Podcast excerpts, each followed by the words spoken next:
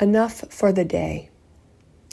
At some point, sitting at the window becomes stale, and you must come back down into action and put on clothes and do practical things like eat your oatmeal.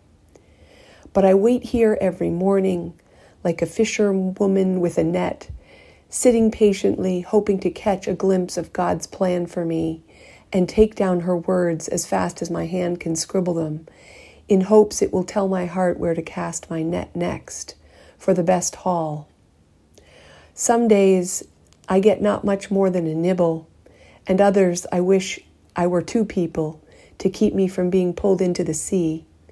But fish I must, for to sit on dry land with only a map from years past and try to find one's way is a good way to starve, and so sit here I must until I've caught enough for the day for my sustenance.